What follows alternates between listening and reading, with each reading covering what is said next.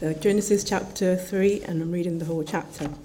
From verse 1 Now the snake was more crafty than any of the wild animals the Lord God had made. He said to the woman, Did God really say, You must not eat from any tree in the garden? The woman said to the snake, We may eat from the trees in the garden, but God did say, You must not eat fruit from the tree that is in the middle of the garden, and you must not touch it or you will die. You will not certainly die, the, sna- the snake said to the woman, for God knows that when you eat from it, your eyes will be opened and you will be like God, knowing good and evil. When the woman saw that the tree when the woman saw that the fruit of the tree was good for food and pleasing to the eye, and also desirable for gaining wisdom, she took some and ate it. She also gave some to her husband, whose who was with her, and he ate it. Then the eyes of both of them were open, and they, real, they realized that they were naked. So they sewed fig leaves together and made coverings for themselves. Then the man and his wife heard the sound of the Lord God as he was walking in the garden in the cool of the day, and they hid from the Lord God among the trees of the garden. But the Lord God called to the man, Where are you? He answered, I heard you in the garden, and I was afraid because I was naked, so I hid. And he said, Who told you that you were naked? Have you eaten from the tree from which I commanded you not to eat? The man said, The woman you put here with me, she gave me some fruit from the tree, and I ate it. Then the Lord God said to the woman, What is this you have done? The woman said, The snake deceived me, and I ate. So the Lord God said to the snake, Because you have done this, cursed are you above all livestock and all wild animals. You will crawl on your belly, and you will eat dust all the days of your life. And I will put enmity between you and the woman, and between your offspring and hers, and he will crush your head, and you will strike his heel. To the woman, he said, I will make your pains in childbearing very severe. With painful labor, you will give birth to children. Your desire would be for your husband, and he will rule over you. To Adam, he said, Because you have listened to your wife and ate fruit from the tree about which I commanded you, you must not eat from. Cursed is the ground because of you. Through painful toil, you will eat from food from it all the days of your life. It will produce thorns and thistles for you, and you will eat the plants of the field. By the sweat of your brow, you will eat your food until you return to the ground, since from it you were taken, for dust you are, and to dust you will return. Adam named his wife Eve because she would become the mother of all, li- all the living. The Lord God made garments of skin for Adam and his wife and clothed them. And the Lord God said, The man has now become like one of us, knowing good and evil. He must not be allowed to reach out his hand and take also from the tree of life and eat and live forever. So the Lord God banished him from the Garden of Eden to work the ground from which he had been taken. After he drove the man out, he placed on the east side of the Garden of Eden cherubim and a flaming sword, flashing back and forth to guard the way to the tree of life. This is God's word to us.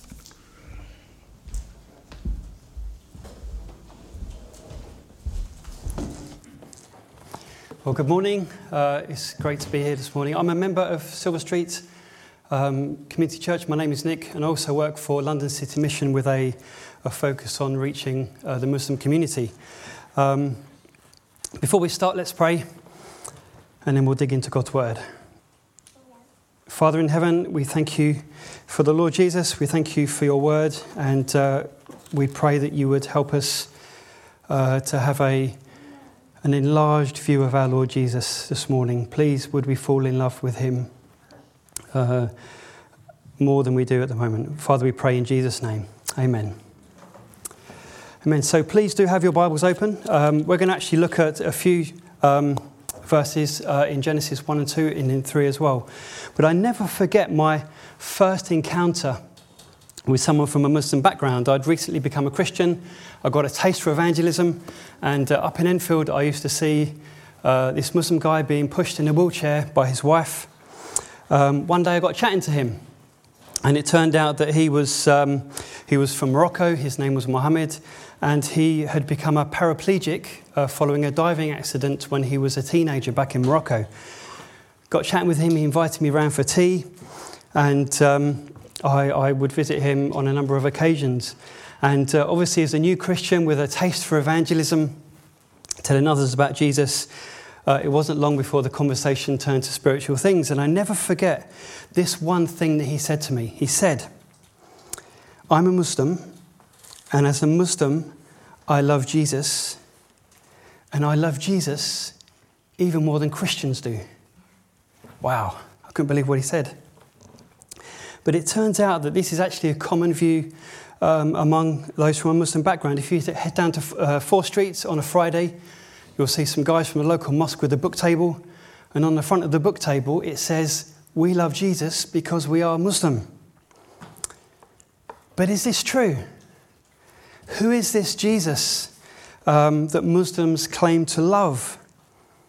The problem is that even a superficial understanding of the teachings of the Bible and of the Quran reveal that the Jesus of each respective faith are quite different. Uh, the Quran, while it seems to have quite a high view of who Jesus is, it makes two fundamental errors. Um, the first is historical, and the second is theological. First, they say that Jesus didn't die. Okay, there was a crucifixion, but it wasn't him, it was someone else to, made, to look like him. That's a big historical error they make about Jesus. The theological error is that they say, well, Jesus isn't the Son. He's not the Son of God. He neither begets nor is begotten. He has no partners. He is exalted above having a son. So, all this stuff about Jesus being God, say Muslims, well, that's just something Christians made up hundreds of years after the fact. So they deny his sonship and they deny his sacrifice. And so to claim to love Jesus while at the same time denying who he is and rejecting the very, his very purpose of being on earth is misguided at best. Um, and actually, if you think about it, it's a huge insult. It's like me saying about Luke, you know, I love Luke more than anybody else. But did you know that Luke is JJ's grandmother? Did you know that? And do you know that as a day job, Luke is a dustman? Not that there's anything wrong with being a dustman, but um, if I said that, you would rightly conclude that I either don't know anything about Luke, or I hate him, or you know, trying to spread lies about him, or I've lost the plot. Now, many of us have, a, have Muslim friends and neighbours at work or school, and we know they are very sincere in their, in their beliefs. But our desire is to make Christ known to them, the real Jesus. So here's the question If you are chatting with your Muslim friend and you start to talk about spiritual things, where would you go in the Bible to show, to show them that Jesus is both Lord and Saviour? Now, there are many places we can go in the New Testament. John chapter 1 is a good example. Jesus is the Word, the Word of God, who is God, who, through whom all things came into being. And later on in the chapter, it says that He is the Lamb of God that takes away the sin of the world. He's Lord and Saviour. And there are many other places that we can go. The New Testament is it's full of passages and, and verses that show Jesus is both Lord and Saviour. But what about the Old Testament? if Jesus really is Lord, uncreated, eternal, where can we go in the Old Testament to see that He is both Lord and Saviour? Well, there are places we could go maybe in, in, in Isaiah, in the Psalms. We could look at the prophecies about Him. But I thought it'd be interesting this morning just to take a look at the first few chapters of Genesis. Uh, it's not somewhere we, would normally think of turning to, to do a study on the person of the Lord Jesus. But I want to show us this morning that the Bible, from beginning to end, shows that Jesus is both Lord and Saviour. And the aim of this morning really is just to spend a few minutes just enjoying Jesus, that we might fall more uh, in love with him as we're reminded of who he is. Um, but at the same time, my prayer is that we'll be reminded that, you know, sharing the gospel with Muslims is so important, even if it can be a huge challenge. So I hope that we're going to be stirred as we start this new year to be thinking about how we can reach our community, especially the Muslim community. So, the first thing I want us to see from um, these first few chapters of Genesis is that Jesus is our creator. Have a look at the first few verses of, of chapter 1. This is how the Bible starts. In the beginning, God created the heavens and the earth. Now the earth was formless and empty.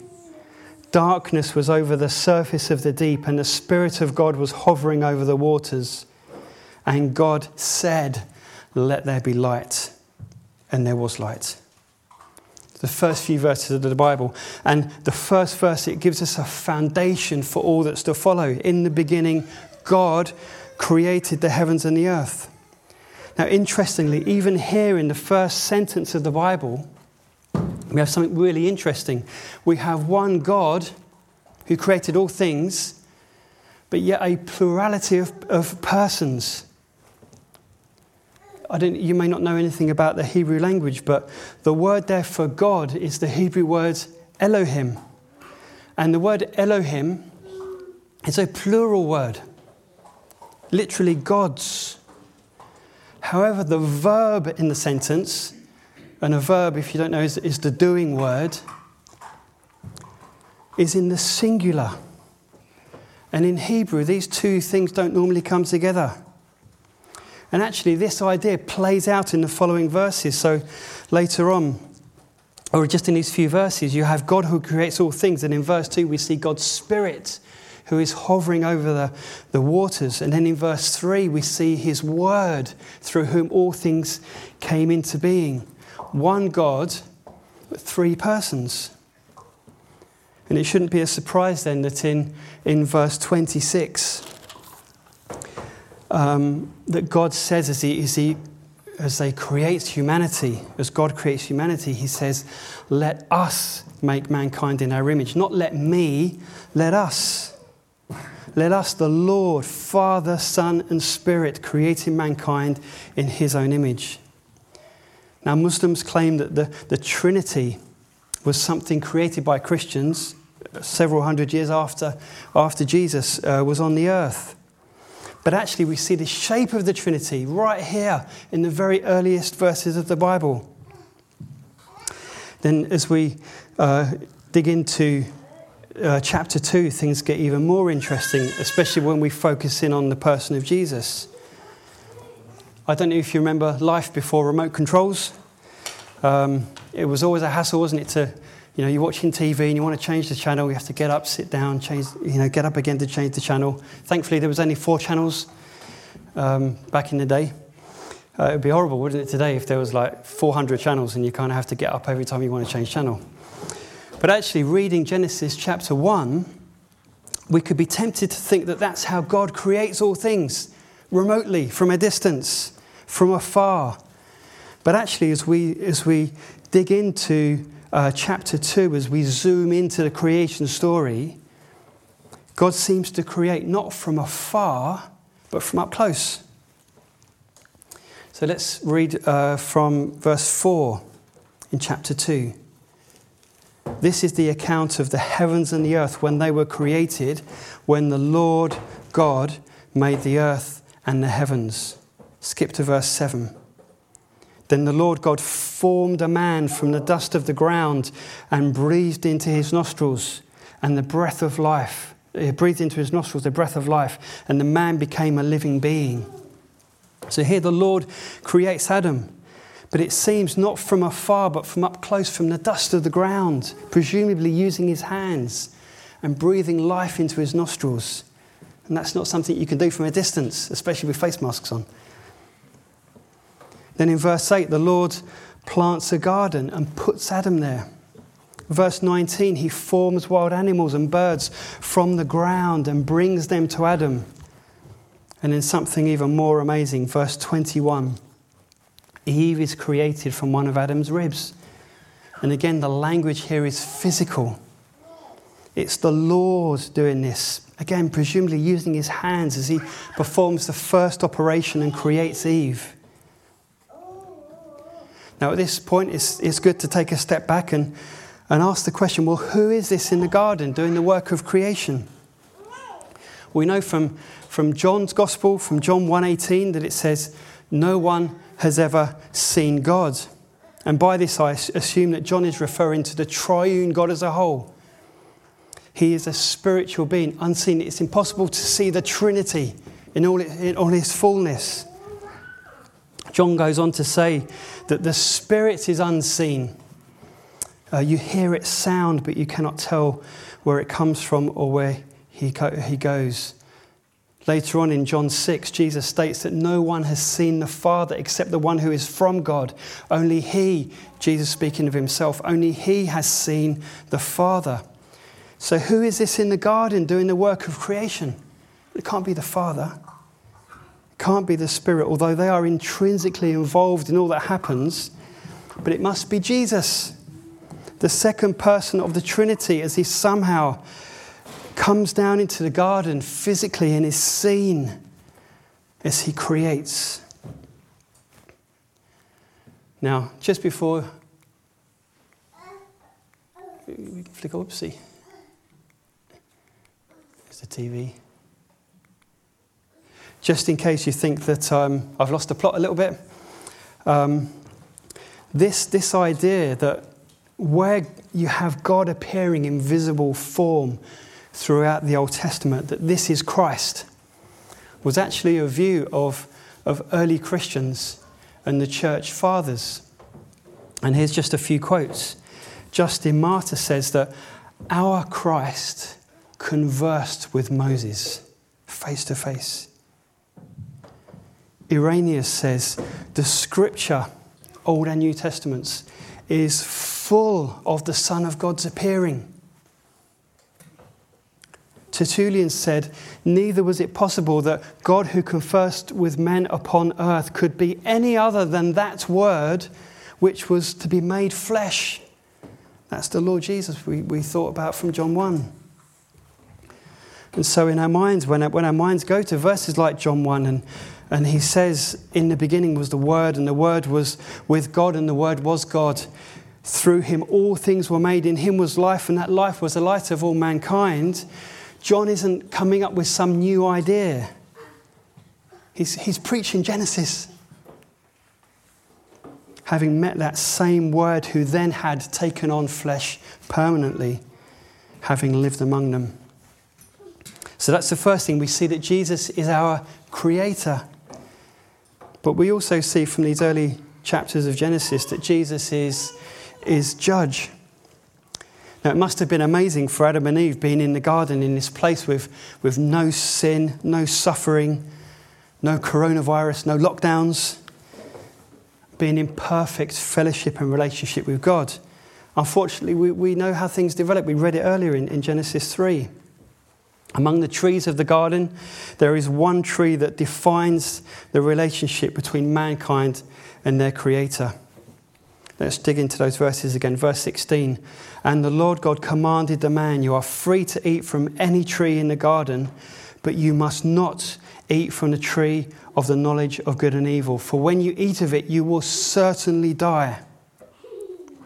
The God who creates is the God who defines the moral boundaries in which we're to live.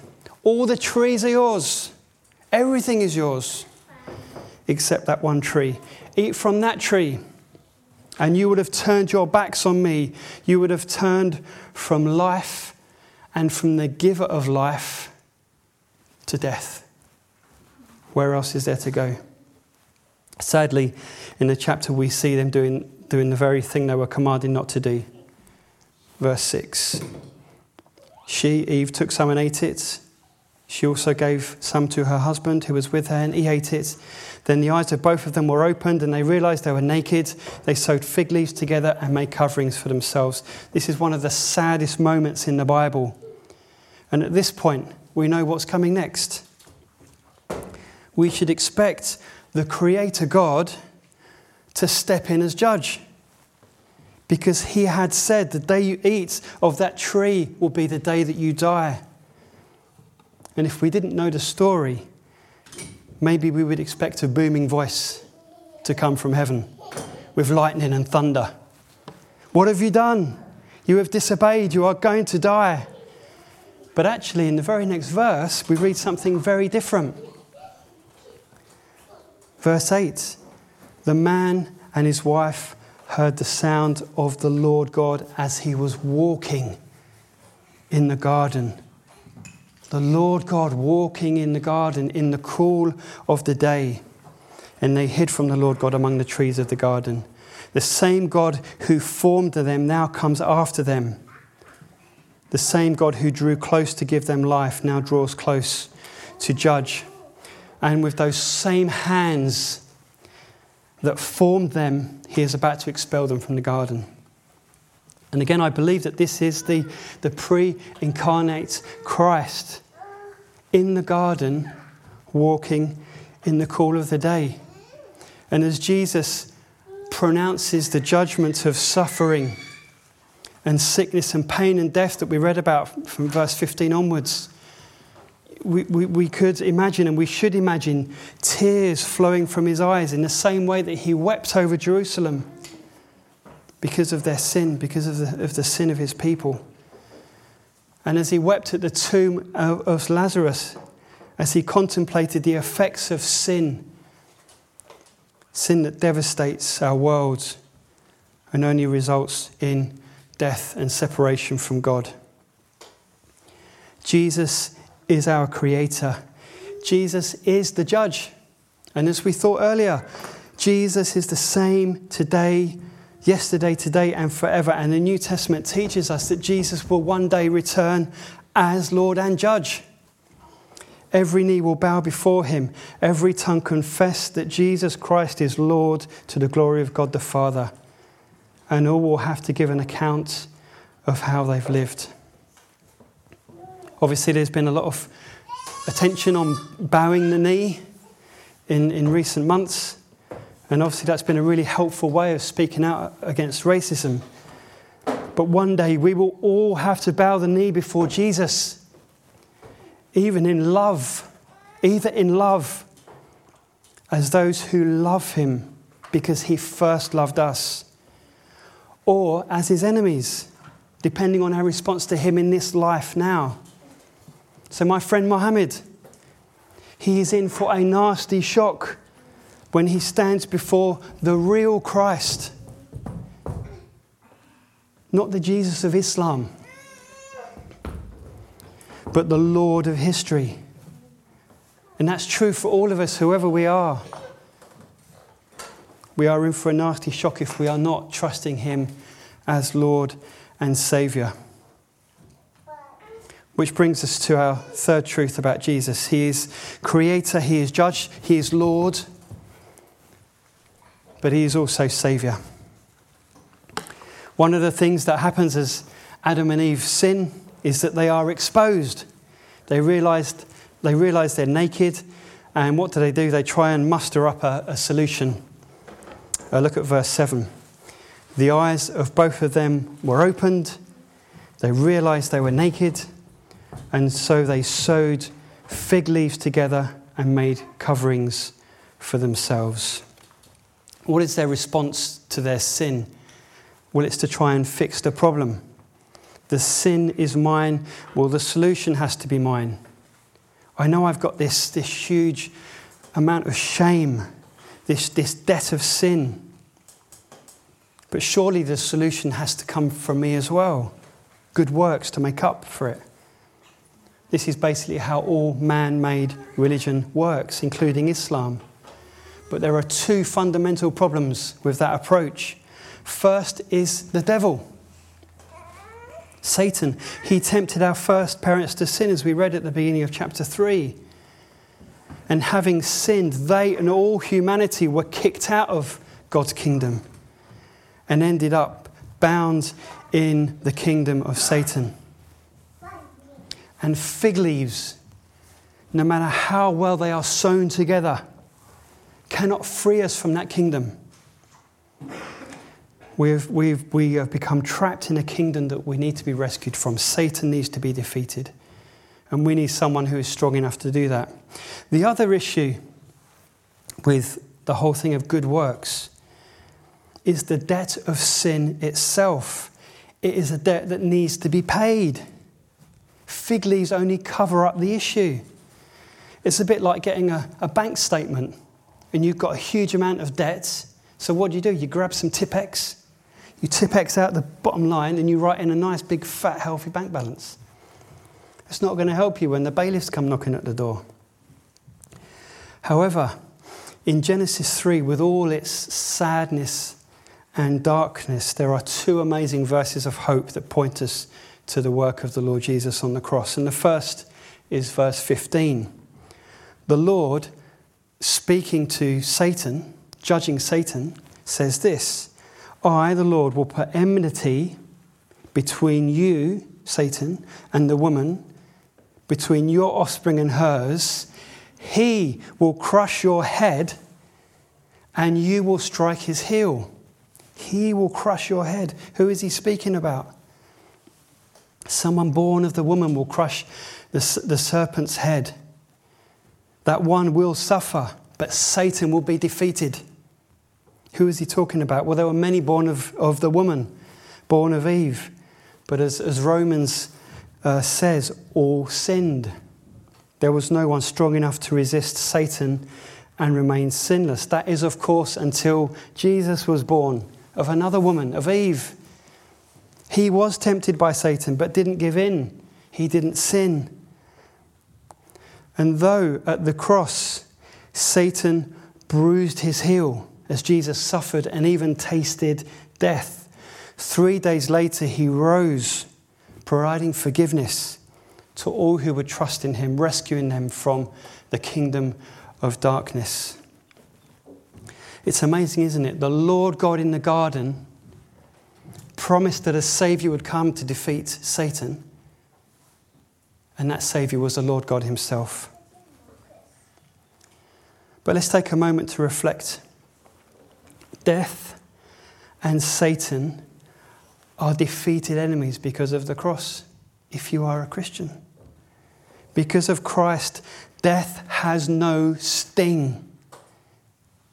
And isn't that what we need to hear right in the heart of a, a global pandemic?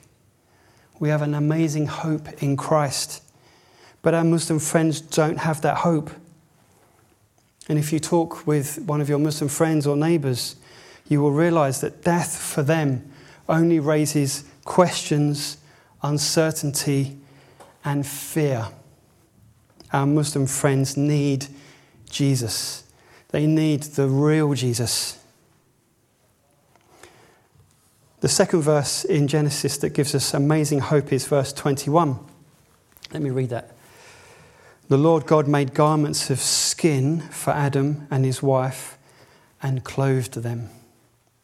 I wonder if you've noticed that verse before. It almost seems to be a, an incidental verse in, at the end of the chapter. But, but what happens here is that the Lord God in the garden makes garments for them. Remember, they've sinned and they've been exposed. Their shame is, is, is burning in their hearts. And what does God do? He clothes them. But how did He do it? This is the really interesting point. He could have gathered some cotton. He could have planted uh, some, some, some cotton and, and woven beautiful linen garments for them. He could have, he could have got some, some sheep and got some wool and knitted some nice woolen garments for them. That would have been nice in the cool of the day. But he didn't do that. What did he do? He made garments of skin. And to make garments of skin, an animal has to die. Why? because the wages of sin is death. And if they're going to be forgiven, someone's going to have to die in their place. As Hebrews says later on in the New Testament, without the shedding of blood, there is no forgiveness of sins. So think of the scene in the garden Adam and Eve are standing there with their, their fig leaves, their faces a mix of, of fear and shame, and they're standing before Jesus, their creator and their judge. They know what he'd said the day you eat of the fruit, you will die.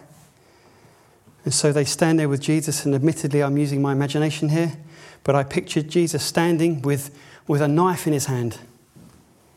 But on his, on his left, maybe, there's a, there's, a, there's a lamb. And imagine what, what um, Adam and Eve may have been thinking, looking at the knife. Oh, we're done for. He said that if we eat from the tree of the knowledge of good and evil, we're going to die. And now he's come and he's got a knife in his hand. We're going to die. This is the end. But maybe they're puzzled too. Why has he come with a lamb? And as Jesus raises the knife, they think that's it.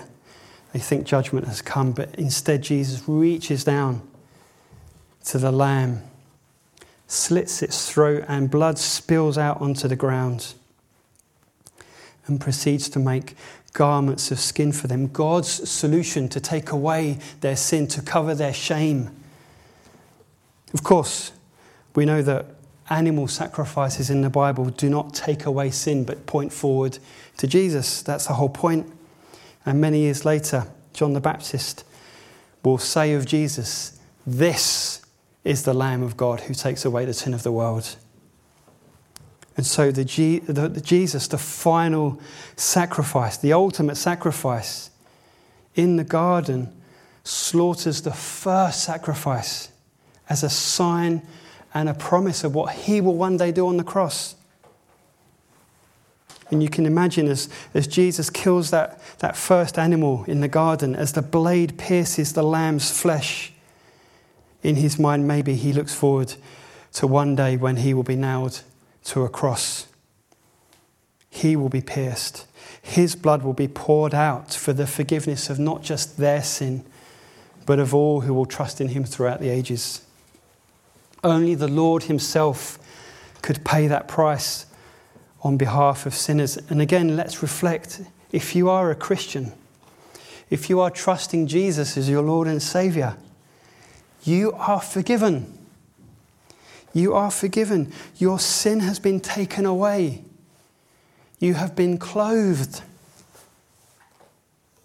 Whatever you have done, whatever sin lies in your past or your present or in your future, has been paid for by Jesus. Of course, we don't, we don't sin as much, we don't just keep sinning. Because Jesus wants to change us. The Lord wants to change us and make us more into his likeness. But what an amazing salvation we have in Christ. The Lamb of God who takes away the sin of the world. And again, our Muslim friends, this is what they need to understand. This is what Edmondson needs to understand. Fig leaves do not take away sin. Good works do not take away sin. Only Jesus who died in the place of sinners. What an amazing Saviour we have in the Lord Jesus. Well, thankfully, as we were reflecting earlier, 2020 is behind us.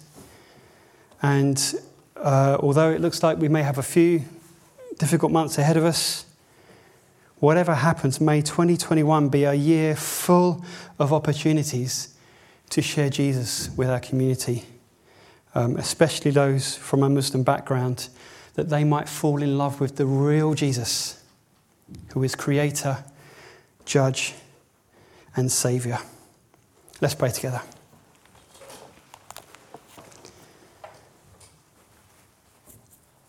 The Lord Jesus, when he appeared to his disciples, he said to them, How foolish you are and slow to believe all that the prophets have spoken. Did not, did not the Messiah have to suffer these things and then enter his glory? And beginning with Moses and all the prophets, he explained to them what was said in all the scriptures concerning himself. Father, we thank you for the Lord Jesus, who is the Word, your Word through whom all things came into being.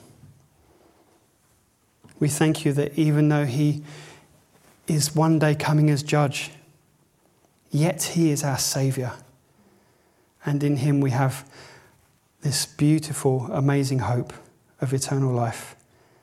Father, we pray for our community. Lord, we pray for those from the Muslim community, especially, that by your Spirit, you would graciously open their eyes to see and understand who Jesus is, so they might declare in reality, I now love Jesus. Father, we pray in his name. Amen. Okay, we're going to sing.